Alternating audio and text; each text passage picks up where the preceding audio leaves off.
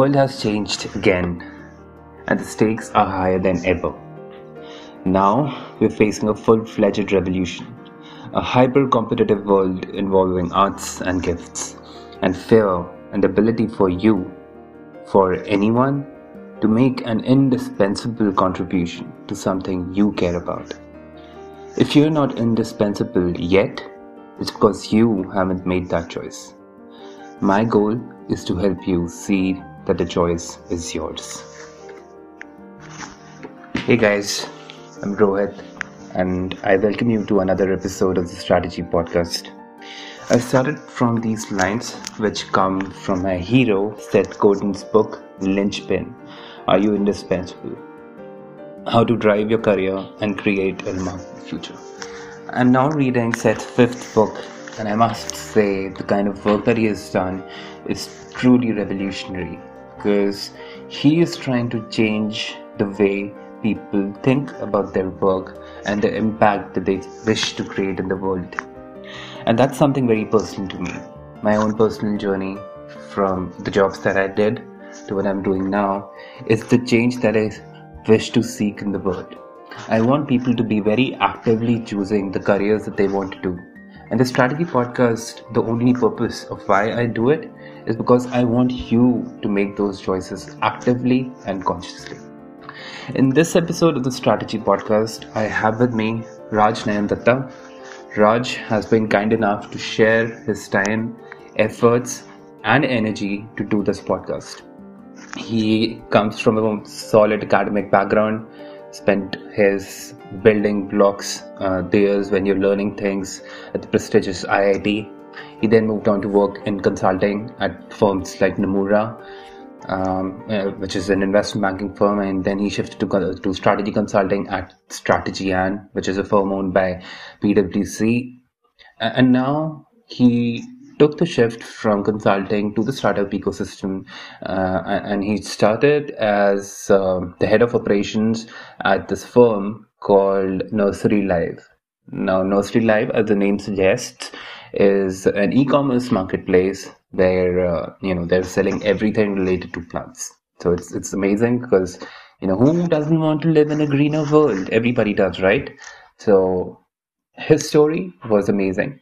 And and what I really liked about Raj is uh, apart from a full time job that he does as the chief of staff at Nursery Live, he's also one of the members of a thriving online community of startup evangelists called a Junior VC.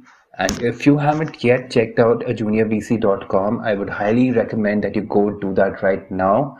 And two, you also go check out their Slack channel because the community that they've created and the engagement that's happening there is truly fantastic. If you love listening to this podcast, do follow the Strategy Podcast on LinkedIn, Spotify, and Instagram and leave us a comment with your feedback and reviews. We absolutely love hearing from you. Uh, and having said that, let's jump into the episode. Hey guys, and welcome back to another episode of the Strategy Podcast. I'm super excited doing this series. Um, we're almost done with half a dozen interviews of uh, chief of staffs at some of the leading startups and uh, MNCs uh, in India it's been a very interesting conversation. There is a spectrum of insights that we have gathered. And one thing that I can take away is the job is amazing. One, two, it completely changes with the life cycle of the organization. So if you're in a young early stage company, the role that you might go into is going to be very different if you're going to go work for a large Fortune 500 firm. So that's what makes this role very interesting because, like most other roles in a corporate or a startup, there is there is an upper perimeter or border to those to those roles. But when it comes to a chief of staff, it is something which really evolves. So with that, I'd like to welcome today's guest. We have with us Raj Nayandatta. Raj is the chief of staff at Nursery Live. Um, he's also the founding team member at uh, at a junior VC which is a platform where uh, a couple of young guys have come together to share insights on the Indian startup ecosystem. Uh, so if you're not following it, I highly recommend that you try it out. They publish some amazing insights. So with that, Raj, welcome to the show. How are you feeling? Absolutely. Uh, really excited. Uh, very. Uh, it, it's really nice to talk to you, uh, Rohit, and uh, can't wait to share my insights. Awesome, Raj. So why don't we start from the very beginning? You know, absolutely. T- t- tell me about your, uh, you know, school and college life, your early building years, build up years. Like, how did you, uh, you know, all the way to yeah. you becoming a chief of staff? If we, we can, you know, first cover the first part of your life. Absolutely. Um, I think it's it's really important to start uh, right from the you know the the roots. So I grew up in Calcutta. Uh, that's where I stayed for the first 18, 19 years of my life. Um, I was schooled at MP Birla Foundation, which was supposed to be one of the top leading schools in Calcutta. Uh, I think that played a huge role uh, in molding me into what I am today. Mm. Um, so if if I go back to my school days, uh, at school, uh, even before that, uh, my parents, I'm a Bengali, and my parents, both of them, uh, from this side of the this side of the nation, mm. like this side of Bengal actually. Uh, and what comes as a part of that sort of a cultural upbringing is that uh, we tend to become very, very, very educate uh, oriented towards academics. Right. And that is what you would find uh, in most of the higher institutes of uh, learning. That there's so many Bengalis around, you just sort of start feeling that it's a mini Calcutta. Um, so throughout uh, school you know till class 12 uh, is very very uh, academically motivated. In fact um, i topped my boards in uh, class 10th uh, as well as you know really had a, a, ton of marks in class 12 apart oh, from man, that I, um, I, could only dream of doing that. Yeah yeah. In fact in fact uh, in class 10th in icse there is a very funny thing that happened. Mm I, I was uh, very much into basketball. I used to play basketball for my school as well as uh, the, the junior state team. Mm. Um, I was uh, right after you know appearing for my boards exams. It was a, a, hot summer day in May or June. Typically, that is when the boards exams results come out. And uh, I was practicing with my school team, totally unaware that today the results are going to come out and then suddenly you know in the middle of the practice it stopped and then uh, the coach said that you know raj can i can i see you? Yeah what did i do wrong? Did i miss a layup? Did i you know do a bad pass or something? And then said that you know you have to go right now to the to the staff room. Like staff room this is the summer holidays. Why do you have to go to the staff room? And then apparently all the teachers were gathered around there and they said that you know you not only top the school you probably have you know, top the national merit list. I'm like wow that's that's totally surprising. Yeah and and that's how it was like you know more of a happy-go-lucky sort of a person. Never mm. uh, super competitive but at the same time trying to have fun out of life. Uh, class 12th is when i decided that maybe it's time for me to you know think about how i want to where i want to study uh, in college. Very important phase uh, for a lot of us and uh, unfortunately because we're not grown used to make taking out its own decisions it's often our uh, peer group and our family which is kind of pushing us towards choosing ki IIT chale jao uske baad IIM kar lo you know the typical paths that you need absolutely Go through. absolutely did you go through the same or was it an obvious choice for you I think uh, I'm very lucky that uh, my parents never ever asked me to choose a stream. That's awesome. They have been totally independent in the sense that you know you do whatever you like to do. We are just there to support you. If ever you fail we have your back but just go do your thing.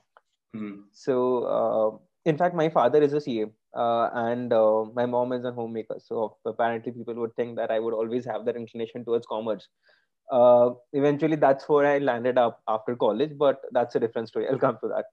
Um, but then science was actually uh, we had two streams commerce and science in school and that division apparently happens after standard 8 so when you get into class 9 you either choose science or commerce and then that's fixed for life apparently. Um, i always found that and then again like no uh, disrespect towards commerce students but science was always more competitive. And you would always you know get that kick uh, if you, you know do well or you sort of you know stand first in the class. So that's obviously was the natural choice more than the love of the subject was more than, more about the kick you know what do you love doing so i chose science and uh, if you're choosing science after class 12th you either have two choices you go and study pure sciences uh, or you sort of take up engineering. Uh, I again wanted to get into IIT just because of the kick of it and not because I love to do engineering. Um, it's super competitive, you know, like you know, super yeah. low. And being a you know general candidate makes it even more difficult to get into the top IITs. And uh, so so fortunately, uh, I was able to crack it. Uh, joined IIT Bombay. Um, and then again, like if you talk about the IITs, uh, Bombay is one of the the leading IITs, even in the elite set of IITs. So so that was again uh, something which I really found to be you know giving me the kick. I think that is what somewhat translated uh, into all my uh, career decisions that I've taken post graduation, finding the challenge and sort of you know proving that you know you're up for the challenge and you can do it. Not necessarily because mm-hmm. of monetary uh, benefits or anything else. So in college, uh, the the best thing about it is that the peer group, and you probably have heard it so many times that there are so many talented people around. At first, you would feel very overwhelmed that wherever you look around, you know, be it sports, academics, quizzing, literature, dramatics, everywhere, people are just so good at their job that you start feeling so small in front of them, and that has, uh, uh, and you know, it sort of makes you strive even harder. All the achievements that you have had so far is is is yesterday's thing. Just you know, focus on. Got like today. rock stars all around us. All around and they're so humble. I remember this particular episode, uh, this particular incident. Uh, as freshers, uh, we were allotted hostel 15 for the first time. Mm. That was a newly constructed hostel. And like everyone, you know, I want to meet the IR one. Uh, I think his name was Sandeep. And uh, you see him, his face right in front of every newsletter, every magazine, every newspaper. And like, is this person some sort of a demigod? And then uh, I happened to meet him, I think, second week into the into into the uh, semester. And when I knocked his door, he came out to be super humble, really nice. You know, we spoke, we chat, uh, chatted for quite some time, and then we developed very good friendship. And uh, that's how it is. You know, all those high achievers, each and every one of them. Even today, uh, if I ever feel like I need any one of their help, I can just you know, ring them up, and it's all the old memories back. So yeah.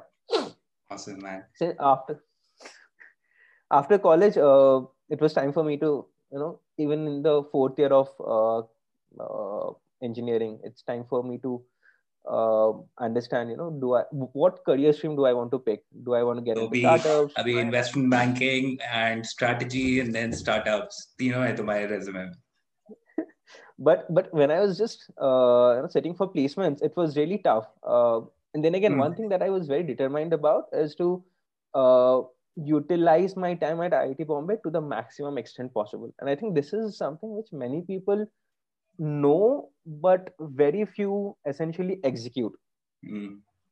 So staying in, in you know the financial capital of the country and being at one of the premier institutes opens up so many opportunities for you that you know I, will tell you my example. Mm. I interned with uh, a, a, a Indian investment bank in my second year in my um, second year winters or rather third year winters i had an internship with a leading fintech startup with my my third year summers were spent at HUL which is an fmcg company which is like totally separate.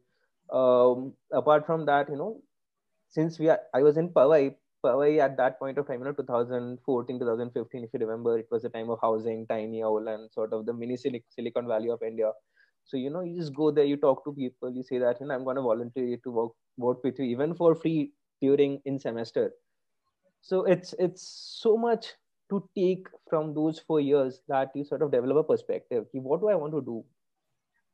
It's you know, is it a process of elimination that I've done startups, I don't like it. I've done banking, I don't like it. Or is it more like this, you know, you sort of find your own calling after interacting with so many people? For me, it was relatively easier because uh, Nomura, the company that I worked for right out of college, had a campus right next to IIT in Powai. And um, that was, you know, very. Before Nomura, it was Lehman Brothers. So Nomura essentially came and acquired Lehman Brothers, uh, Asia, Asian business, Asian and European business. So you know, Lehman Brothers is sort of the dream uh, for every kid. Was I think his father happened to be a banker. was the, was the dream.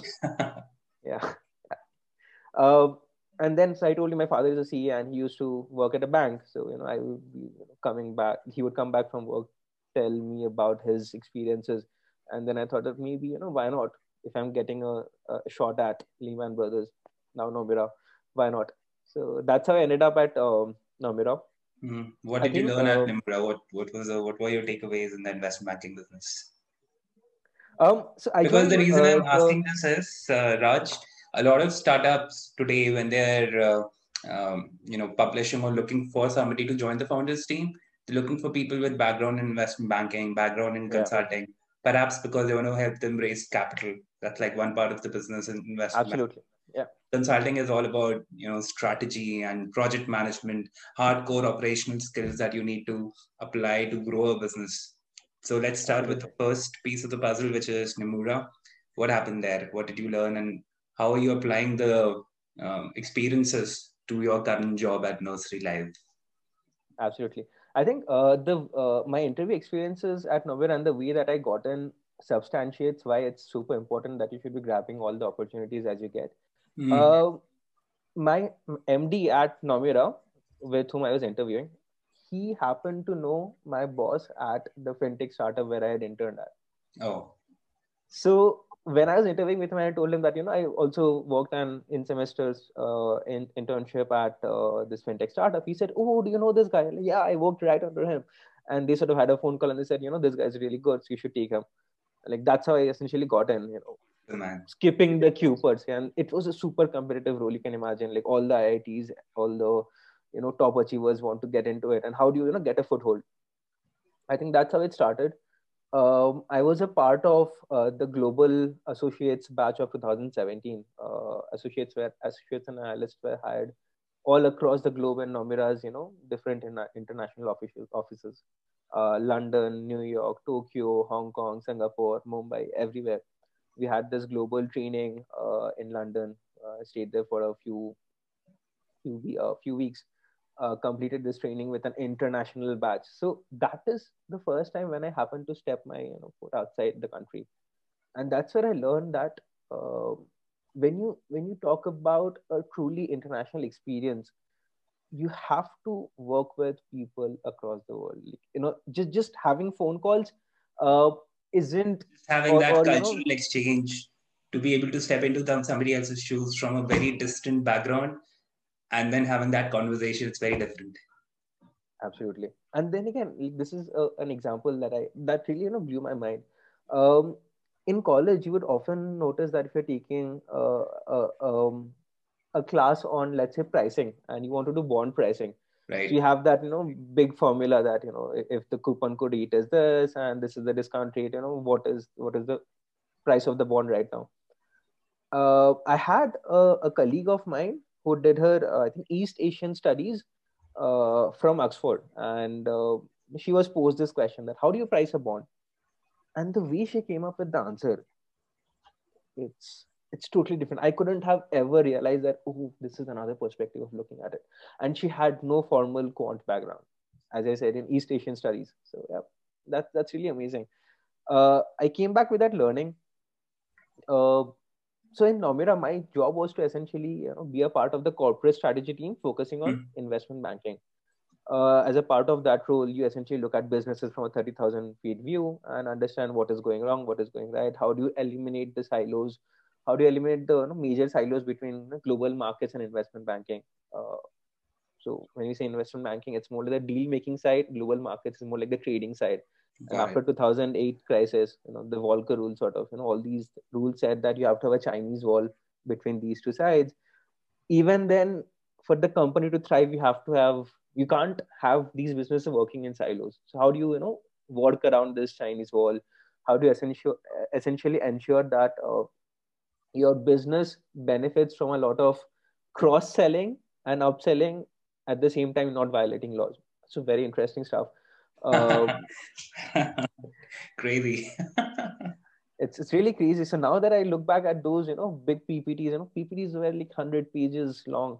Uh, with very minute intricate details and one particular weekend i was you know poring over them sitting uh, in front of my screen at you know at 11 p.m on a saturday evening I totally hated my life, but looking back in retrospect, I've learned so much about this entire domain for the one and a half year that I stayed at Nomura. It's always going to be with me.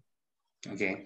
That essentially brings back a, a lot of the work ethic in terms of uh, knowledge that I gained over there. Uh, a bit of it is really important when I, you know, let's say working with my CEO to. So is it uh, more the are the big takeaways your uh, technical skills, or is it the soft skills, or or that you know that mindset shift that happened because you were able to attend those global sessions? What's the change? Um, I think technical skills would somewhere be around 10% because without understanding how you value a company you know all the dcfs all the comparables unless you understand how they work when you're talking to you know investors as a part of your startup you know representing essentially your ceo uh, coming up with valuations you wouldn't have that confidence. Let's say somebody throws a number at you and say that i think your company's fair valuation is this. How do you negotiate or how do you realize that you know this number actually makes sense or, or does it at all so technical skills is near about 10%. Uh, 50% of it is the work ethics. You know, you always have to be good at your job. Your consistency should never ever go down. You know, if you're drafting an email at 2 a.m. in the morning, mm. you can't miss an I am's apostrophe. True. You can't be like, you know, I am, and then you just sort of go ahead with it. And unfortunately, in mobile phones there is an autocorrect. So if you just type i am and the autocorrect it but when you're typing it in a laptop or a you know, screen there's no autocorrect. And you can't afford to have mistakes even that small because an impression once made it stays forever. Absolutely agreed. I think it's very important to be remarkable at your job. Nothing less because um, what else do you separate yourself from somebody else? Everybody is coming through the same system the same educational yeah background, more or less. So now when you're in the market, you have to have something really remarkable. So, I mean, if everybody is very good and you're not remarkable, you're not able to stand out. exactly. That, that's, that's, I think, uh, very true.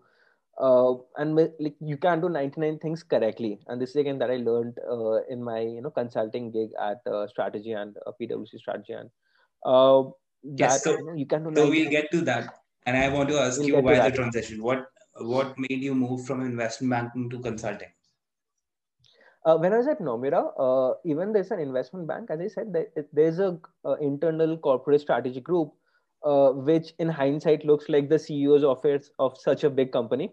But uh, the corporate strategy group uh, focusing entirely on investment banking doesn't look exclusively only at the deals, but has more of a, you know, a uh, uh, from a vantage point, it tries to solve many of the consulting problems which a typical McKinsey or Bain would come in and solve. So to an extent, I was a consultant working in an investment bank, being paid by the investment bank. Uh, so the transition to strategy and was uh, not too much of an effort uh, in the sense that obviously uh, I had to go through rounds of interviews. And since it's an off-campus interview, um, it's slightly tougher as well because now your competitors are just not your guys from campus, but essentially the entire entire pool. When I got into uh, strategy and I was uh, assigned a new vertical altogether. It was healthcare, uh, mm. and that to US healthcare. Uh, then again, the transferable skills over here was that you know when I joined Nomura, I knew nothing about finance, but within a month or two, you know, I can do a lot of things which uh, was expected of an associate, even with strategy and as a transferable skill. You know, learn and learn very fast uh, over there uh, it's you know you are dealing with a, cons- a, a client. You probably have uh, an engagement manager and a director above you a client who sort of you know expects the world from you uh, because then again that's the amount that they pay to typical consultants. Um, that's how that's how you they justify the amount they're paying us. Yeah. And in hindsight a lot of it depends uh, on how you think. Essentially this entire management consulting business is uh, is, essentially paid. Right. Exactly. A lot of it is execution, but if you can't, if you're not clear in your head that what you want to execute, you can't execute. True. Uh, so, so that, that's how. Uh, but then uh, in in strategy, and I think some of the things that I really learned is that how do you manage uh, conversations with some sort of an hostile uh, stakeholder who hmm. really wants to you know show you in bad light in the sense that you know the way it happens is that uh, the partners sort of talk to very senior level uh, client leadership and then it sort of you know starts percolating down. The client leadership would essentially have a project management team being assigned uh, to sort of be the stakeholder to the consultants. And even in the consultants uh, as a junior consultant i would sort of you know my day-to-day work would mostly be revolving around managing my project uh, management team from the client side the project management team essentially you know feels that you know you're inferior because if they were there why are you here? Right. Uh, so it's a lot of you know clashing conflicts. And this again i think something which will come down to managing egos as my current role as uh, chief of staff. So once you learn to do that uh, once you learn to impress them once you ensure that uh, your presence is not going to uh, you know get them fired essentially help them do much better at their job and essentially show them in a better light. All these soft skills go a way lot uh, you know, become much more important than actual project deliver- deliverables at some point of time. Uh, because unless your stakeholder is ready to listen to you whatever great ideas you come up with it's worthless. True absolutely. Um, so let's those move. are some of the learnings that i took yeah yeah yeah man that's that's true. It's just uh, um, you know when it comes comes to consulting because i have a similar background and i remember to do those deals. A big part of uh, me getting information out of the target company was you know having those conversations with with the uh, with their people right? That they have to work with me together if they need the money it's as simple as that. So if you're being Absolutely. hostile you're the one who is who is at lo- at loss not me. Because i'm yeah. going to do my work and i'm going to go to another project but you're going to be stuck here. So yeah. just to you know make them understand and also empathize with them kind of because uh, when a project like this happens they have to also put their daily work uh, on the back burner and then focus and work get time out for us. So that's something that you you kind of learn as you're into that process great uh, okay let's talk about a junior vc because linkedin may you know in the hierarchy that's like coming before uh, a nursery like so what's what's the deal with the junior VC? How did this all uh-huh. begin? And it's doing amazing. I mean, you, the the content that you guys post is super. Where do you get all this information? Is it like uh, some inside sources, or because I don't find oh, these are all private companies? Where do you get the numbers? Absolutely. Um, I think um, a junior VC happened uh, to me a, a, lot like this. That you know, uh, sort of uh, skill meets opportunity sort of a thing where I was super interested um, in learning about the VC ecosystem. And essentially, you know, if you if you sort of look at the career trajectories of when did you start it? Were, were you still at Nomura? Not not really. Um, I was uh, sort of interviewing with a few of the startups, uh, and that's when um, you know one of my seniors from campus. You might have heard about him. You know, Aviral. He's the, essentially the founder of a junior VC. I, you know, and, and I knew him from uh, IIT Bombay days because uh, he was three years senior to me in campus, and since both of us had a lot of shared interests, so the introduction was already done, you know, a lot before. Mm. And then uh, I was also following his Quora posts and LinkedIn posts uh, for quite some time. And uh, when I essentially moved to Pune uh, for my gig with Nursery Live, um, I sort of you know caught up with him and wanted to talk to him a bit about our interests because he was uh, being a VC at that point of time, and I was really interested in the startup ecosystem. Wanted to understand, you know, I, I had a, a, a, sort of very fulfilling experience with all the internship that I had had so far when I was in campus, and I you know really wanted to write about uh, the way uh, you know, these startups are actually bringing in the gold rush in India. Uh, in, in, in a country where uh, VCs and uh, private equity is relatively nascent. Uh, but people booming. really want to nascent but booming. Yeah, people really want to know about this, but there is no uh, source of info or rather credible source of information that you can you know refer to. Uh, so I caught up with him, and then we decided the uh, Aviral was already writing with uh, a few other folks uh, that he knew, um, and I just you know, thought that maybe uh, we can you know create something great out of this.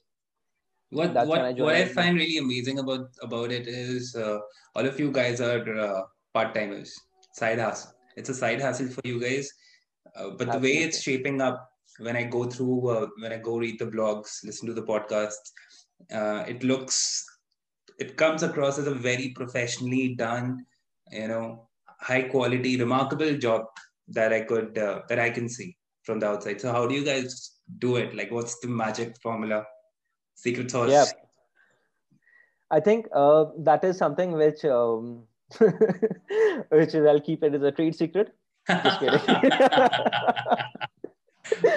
uh, essentially, we have a set of very motivated individuals within our team.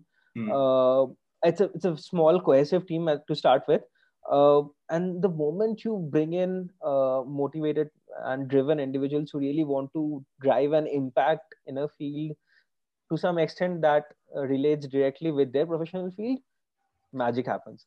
That's all all these numbers, all this analysis, all these data points, the entire flow of the story, it's totally in house. We don't have any consultants which we which we refer to. In fact, uh, a year back uh, when we started, like when AJVC was officially started, uh, a year and a half back almost, um, it used to be just a newsletter, uh, a, a small concise one where uh, we would you know talk about uh, contemporary events uh, somewhat like you know what is cred what does cred do and how do you understand its business model? Something that people know but they don't really understand. Uh, from that it slowly evolved into a full-fledged newsletter where we started talking about uh, you know recent contemporaries that link back to our previous stories as well as the main story. Um, started having podcasts started having a very uh, fledgling a sort of motivating and you, community. You, you have you also have that explainer series about you know startup terms or what is a moat and stuff like that. Yeah, we call it concept startup concept. Exactly, which, which is very so, interesting so, because for uh, somebody who's just starting out who doesn't get the jargon, you know, de-jargonizing is very important. Absolutely. I think you know we would all want to uh, talk about LTVs and CAC, but then what is that? What do you mean? Exactly. It's super important to understand that so that's how AJVC started. I think uh, when uh, we grew almost 10x in a year's time, which is amazing. Uh, our MAUs are comparable to a lot of established uh, paid promotional sort of um, content Platforms. providers out there on the mm-hmm. yeah and we are totally non-profit we you know the, all, all of us when we are working it's more like you know we want to do something and you know, get the reward out of it and it's the impact which is the work itself is the reward absolutely the readers of AJVC apparently you know keep us motivated and sort of you know lead us to be at our job every day and every other weekend uh, mm. when, hmm. when they come back with all the love with all the insights in fact uh, this is something which uh, somebody wrote to us that uh, AJVC is actually making people interested about a domain which they don't uh, they wouldn't have possibly cared about uh, some of us uh, have heard reviews like this that you know they were interviewing for a particular startup and they found the write up on AJVC and they read about it and the founders and the interviewers were super impressed. That how do you find so much? Uh, how do you manage to learn so much about us in such less time? AJVC.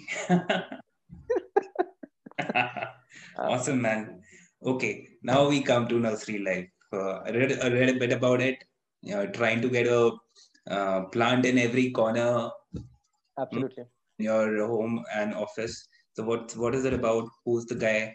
How did you get in touch with him? And uh, what made you now move from investment banking to consulting, beach may for a side hustle, and now chief of staff? So AJVC is a continuous thing. So it's, yeah, it's yeah, yeah. sort of you know. वो तो है वो तो चलते रहेगा. Yeah. Uh, with Nursery Live, what what happened was that uh, I was actually interviewing with, as I told you, a few of the startups and that's when Nursery Live came along. Um, then again, Aviral had a very uh, big role to play in connecting me with Nursery Live mm. uh, because he was one of the company. Uh, he was one of the investors uh, in in the company, and um, uh, so it, it it was more of an informal conversation to start with. So so the COO at that point of time mm. wanted to you know interact with me, understand how I work, if if I can add value to the team. And it's like super informal, you know, just call them up over weekend and you chat about a lot of things and uh, you sort of like the person and you say that, you know, why don't you come over to uh, our processing centers, our main you know hub of operations in Pune over the weekend and see you know if you like it and see how it fits into your career goals.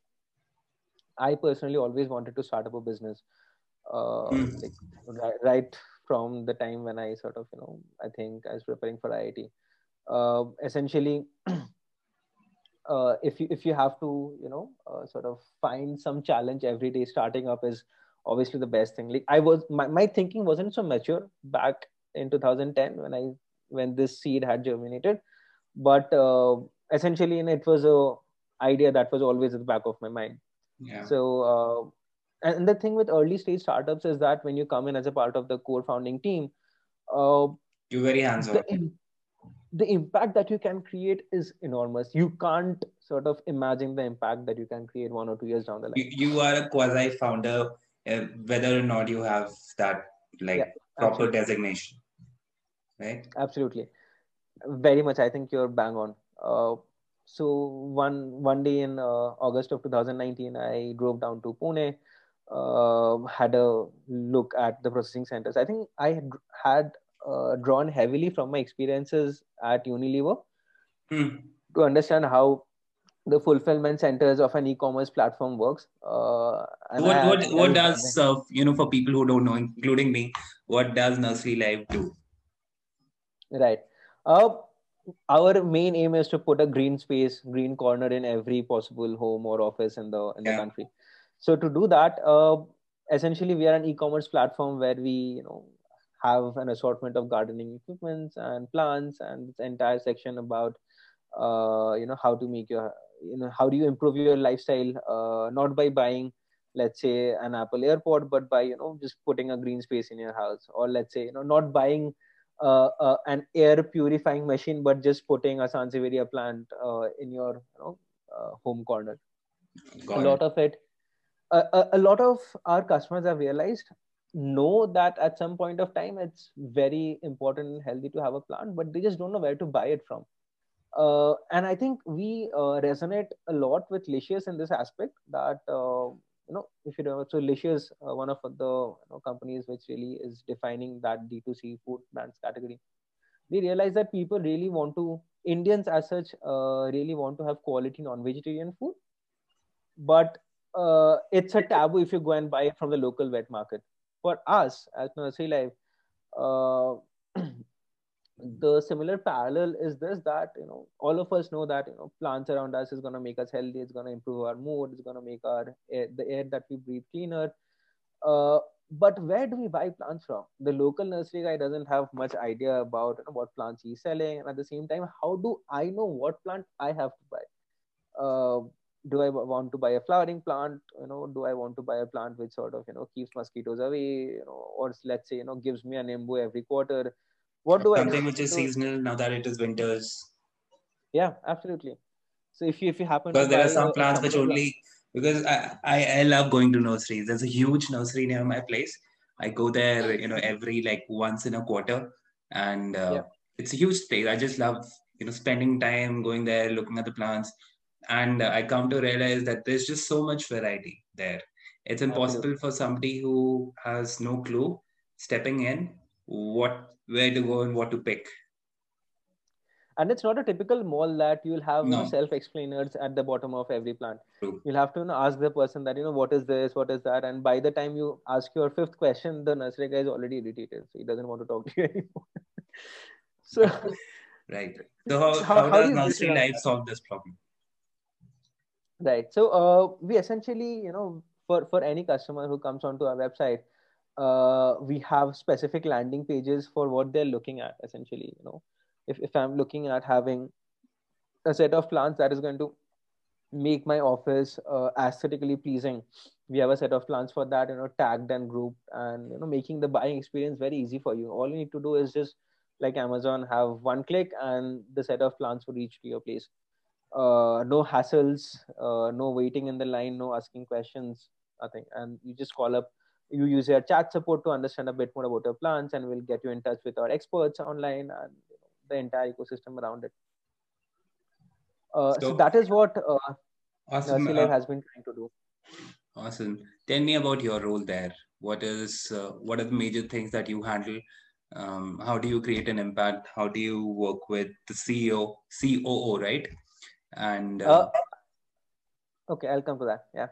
Yeah so, so essentially now i work with the ceo okay so basically what is your role there? And uh, the things that you handle directly mm-hmm. and you know help them achieve their goals uh, and the organization larger vision. Absolutely. Um, i started out as a director of operations you know trying to streamline uh, Lives operations across the country uh, working directly with the coo back then. I think i was in that role for four and four or five months. And then i made my switch to the ce uh, the chief of staff role you know directly reporting to the ceo and i think a lot of the initiatives that i had taken as a director of operations somehow uh, made me the or rather i feel like you know right now i feel like i was acting like the chief of staff but without the title. Uh, so essentially if if i you know talk about uh, the, the, the operations of having live plants being delivered to each and every pin code or as many pin codes as possible across the country your supply chain needs to be super robust. Because once you, you know, put a plant in a box and you want to send it ahead if the plant dies your entire experience around uh, buying that plant totally sort of you know goes for a toss. Evaporates right there you know you open the package you see a dead plant like why did i order a plant to start you've lost a customer for life. We have lost a customer. We have in fact lost 10 other customers who potentially would have purchased because you know you this person is going to go ahead and say that. and uh, talk to other people. Right. Exactly. So uh, uh, some of the uh, projects that i worked at over there uh, a few of them would be like you know improving the net promoter score nps the benchmark with which you understand the customer satisfaction and the repeat buying rate. Uh, at the same time how do you you know mobilize suppliers and vendors all across the country so that you get the best plants at the cheapest rates and your you know contribution margins and cost of goods sold they sort of keep coming down? Uh, and all those projects essentially you know brought tremendous results. And i was totally amazed. I know i have before this i worked as a consultant uh, where my work was supposed to directly impact the client and I was supposed to see results, many of which actually happened. But the speed at which it was happening at Nursery Live was just phenomenal. It was almost that's like the, this that today. That's, that, that's why most uh, big organizations are struggling with their transformation efforts. वहां पे शुरू होता है अभी और खत्म होता है दस साल बाद absolutely and you're you're absolutely sort of you know hit the nail on its head. Uh, and to give you an example uh, some of the things that uh, a, a, major pressing issue was that finding out the best quality plants at the lowest prices. Uh, and for that you essentially have to have long term deals with major uh, nurseries across the country. And that deal has to be cracked you know with a lot of sweet talking with a lot of promises and you know, showing them the bigger picture which um, the moment I did, I realized that our NPS scores, you know, just sort of skyrocketed. Right there, customers saying that, you know, we have received the best plants, it's flowering, it's doing this, it's doing that. And I realized that, wow, it's, that is the first thing that I, you know, realized that, wow, results here are absolutely real time. I can see impacts happening right in front of me. It's like that high that you get. Absolutely. And it directly translates into the bottom line of the company as well satisfied customers more money you know repeat sales. It's, it's so interlinked and it's awesome, man tell me about uh, you know you're working in a high pressure environment uh, yeah. the ceos and all the other founders like they're like you know they are they are answerable to investors and other people. Uh, in that kind of a high pressure zone there is a lot of pressure on you to perform. How do you handle that Absolutely. pressure क्योंकि गलतियां तो होंगी you will make mistakes sometimes not all of your uh, strategies and you know initiatives will work or give the results that you're expecting so how do you kind of circumvent this and when those um, you know kind of when it falls flat on your face how do you deal with that adversity uh, i think uh, our motto of uh, you know failing trying failing and failing mm-hmm. fast so that sort of goes a long way in sort of ensuring that even if you fail you have enough time to sort of get back on your feet. Uh, failures as you know are uh, unless you fail like 10 times your 11th try wouldn't be a success. Uh, but then uh, how do you differentiate from you know being a failure and you know versus you know just failing once and succeeding again?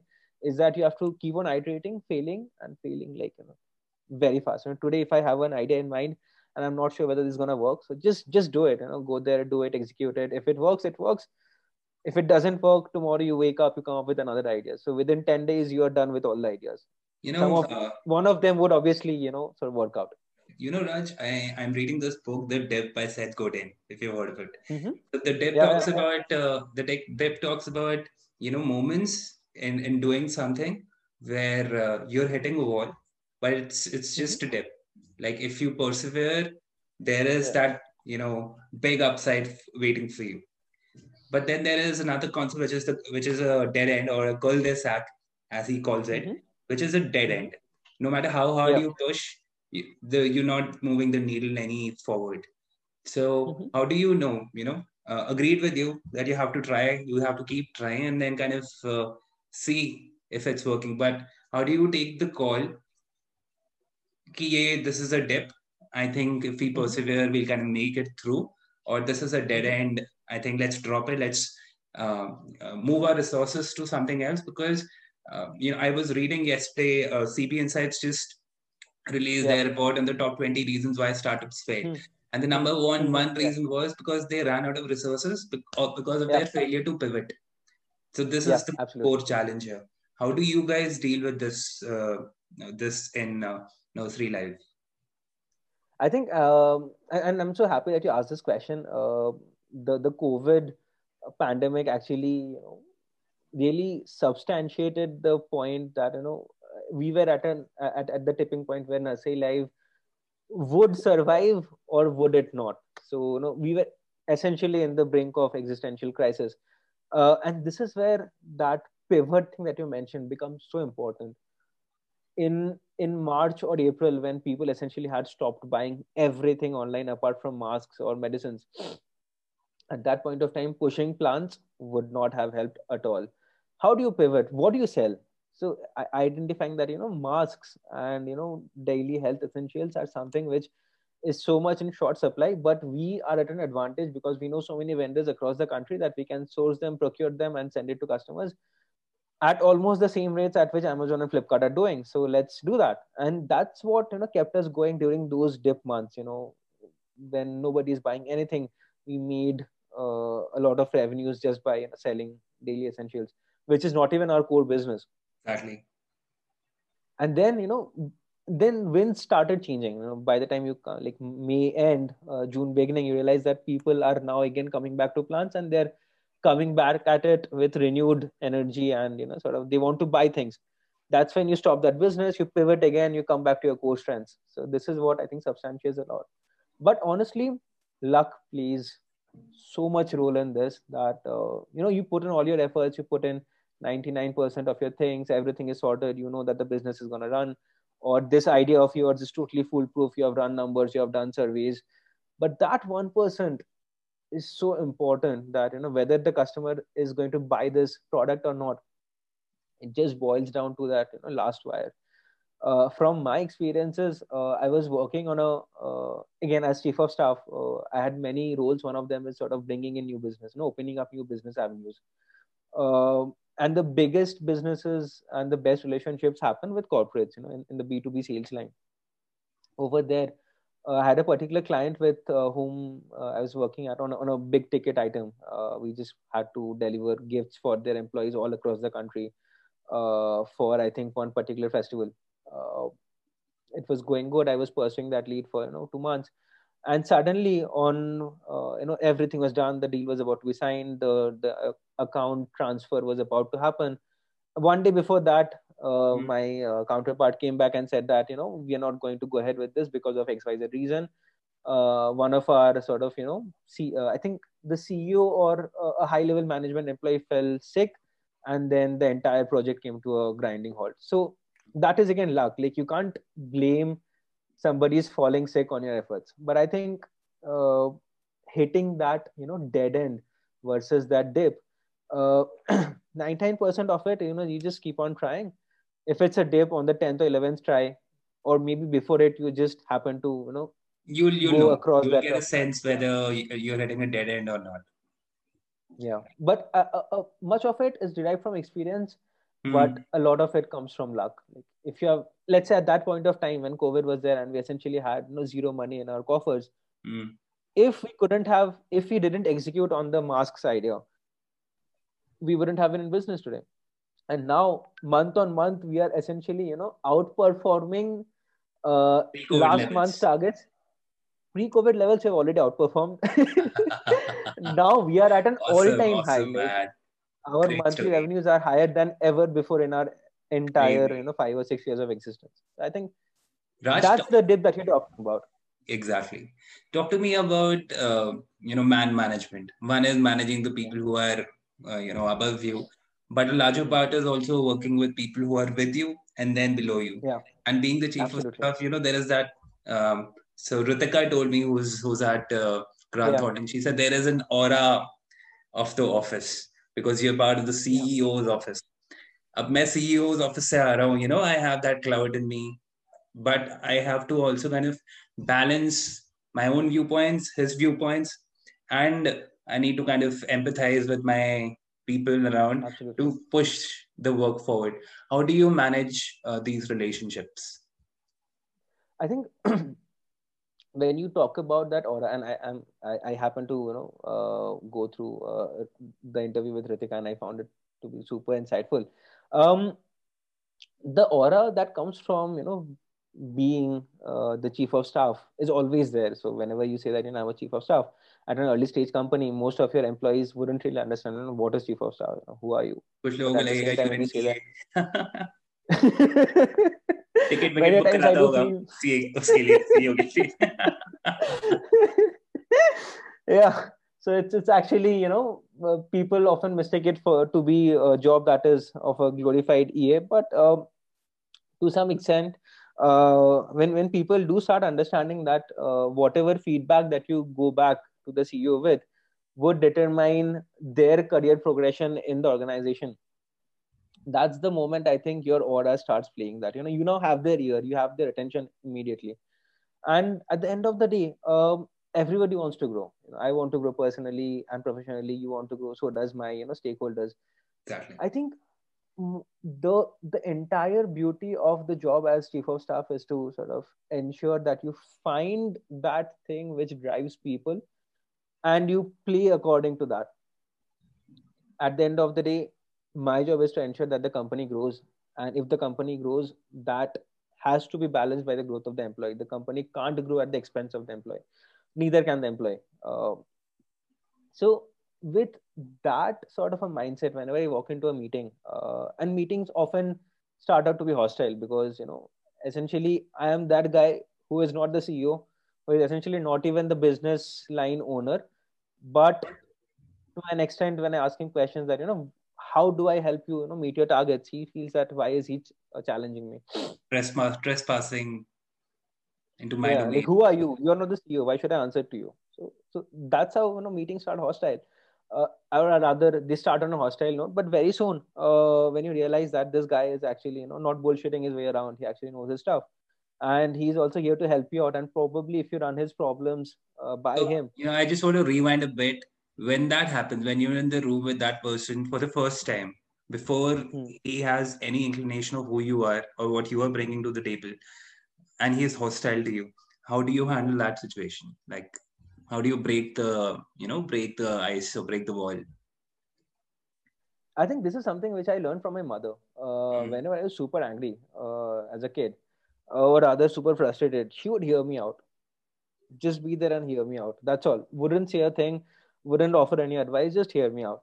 And after you know 10 15 minutes of you know super crying and wailing i would be like okay so i need this can you mama give me this and that's the end of the story. Like no no no scolding no slapping just that. Hear me out. So that that's what i do essentially. That's the learning that i've carried on uh, to my professional life. That you know if you're angry with me and you're let's say you know saying that know, why would i tell you this? You're not hmm. this. Uh, you don't know anything about my business. I do this i do that.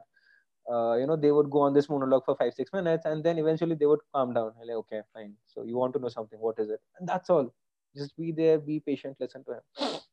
Awesome. you are not there to wield a sword you're not there to sort of fire him you're not there to direct him. All you need to do is sort of you know hear him out. That's all. It's also so many problems. That's true. Great advice. Um, next question is on lines of uh, um, conflicts right? So this yeah. is a conflict that you might develop with uh, um, somebody who is senior to you right? Somebody who, who you're reporting to. So the ceo and the yeah. founders. Um, if i have if I come across something in the business which perhaps need needs to be changed, but is an initiative which is directly being, you know, formalized by the CEO or the founder, uh, but I don't see it running well. How do I challenge him? Mm-hmm. Can I challenge him? And if yes, uh, what's the process? How do how do I do that? And how do we make sure that uh, the the conversation doesn't hurt? You know, it doesn't take the route of me kind of bashing his ego or uh, the other way around, Absolutely. but rather more towards the constructive growth of the organization. So, has those moments occurred for you, and how have you kind of uh, circumvented circumvented them? Absolutely, I think uh, many of the times uh, when uh, there are sort of projects which were started or rather which were just initiated but there wasn't any significant push or significant progress happening in projects like them uh, it often boils down to startup whenever uh, you know, people are sort of super motivated to do a lot of things. Uh, but often those efforts are not directed. Mm. either i can take up 100 projects and uh, sort of do small small bits of those 100 projects. And essentially none of them as in, uh, you know does uh, have any real time impact on the company. Or i can choose to have just five and execute them and you know drive enormous results out of it many a times in my experience what i've seen is that it's the former. Mm. the person may not have the bandwidth uh, yet he can't say no to whoever is giving him work. Like you know if, if you want to uh, look good if you want to come across as somebody who is diligent you can't say no directly. And learning to say no is an absolutely art critical very important. Yeah so it's it's more like this that Rohit, uh, can you do something? Yes, I can. Uh, then somebody said, Rohit, can you please do something for me as well? Yes, I can.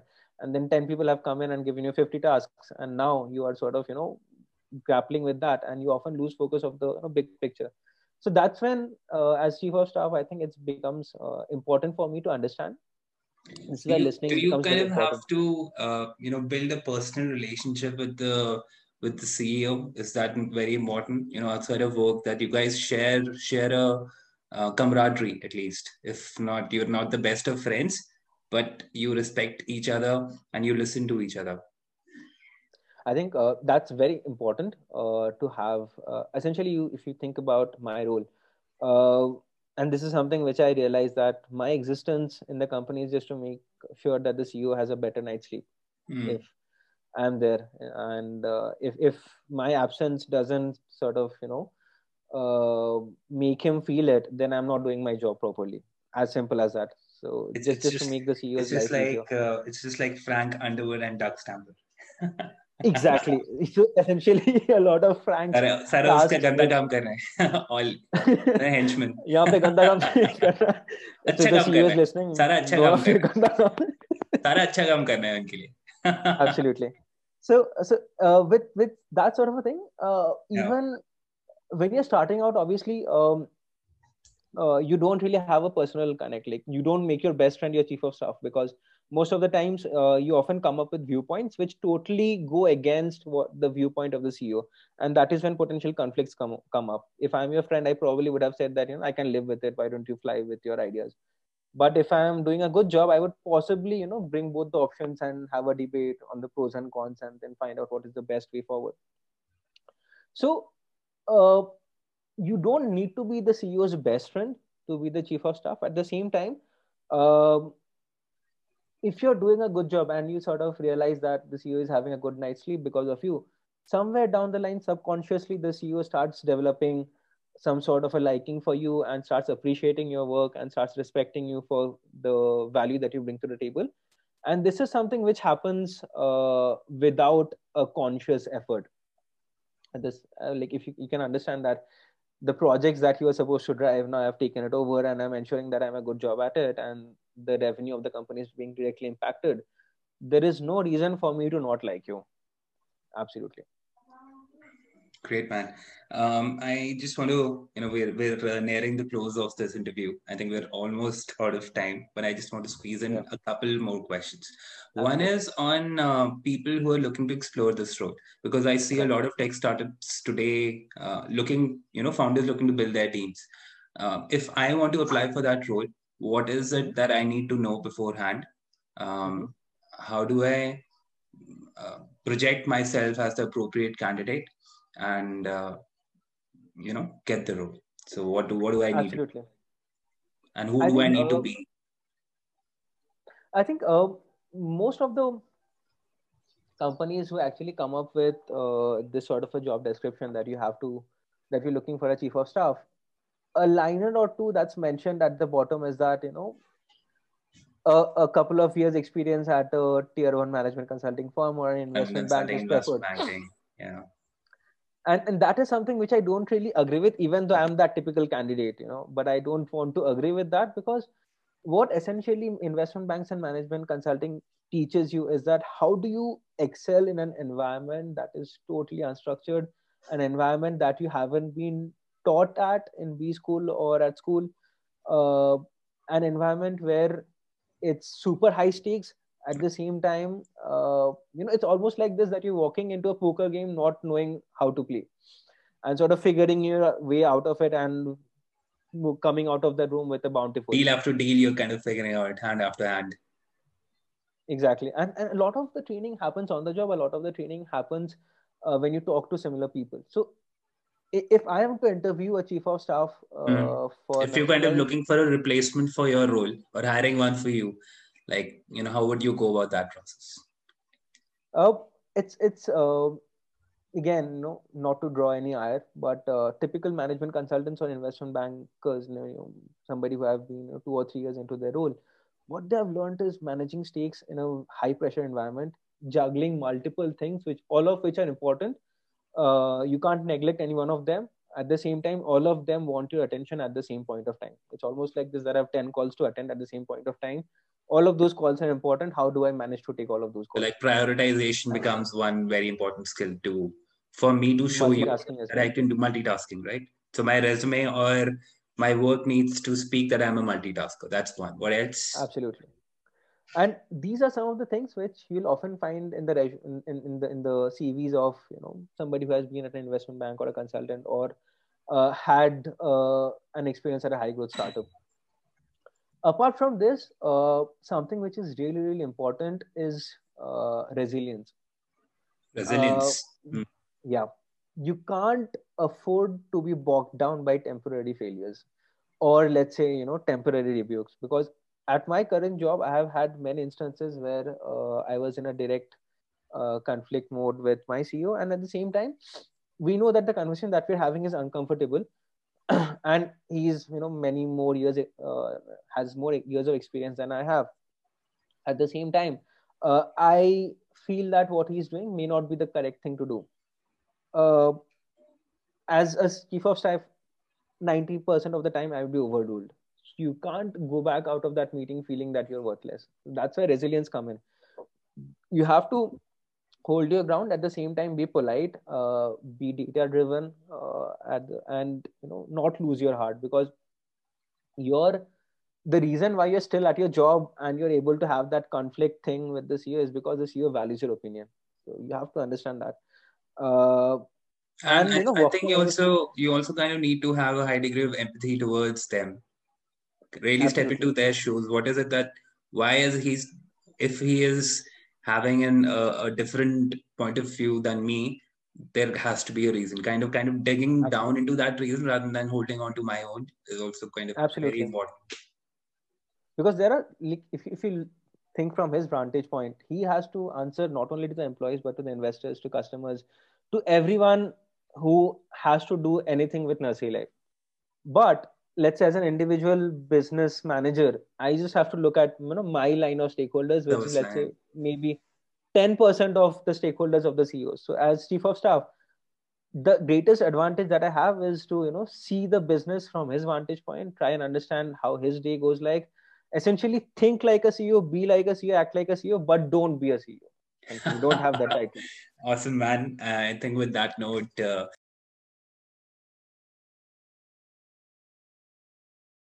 Raj, thank you so much for being a part of the show. If there is something that I should have asked that I did, things that I would want to share, um, you know, to mm. all everyone out there who uh, is looking to have a career at, uh, at at a high growth startup as as a chief of staff.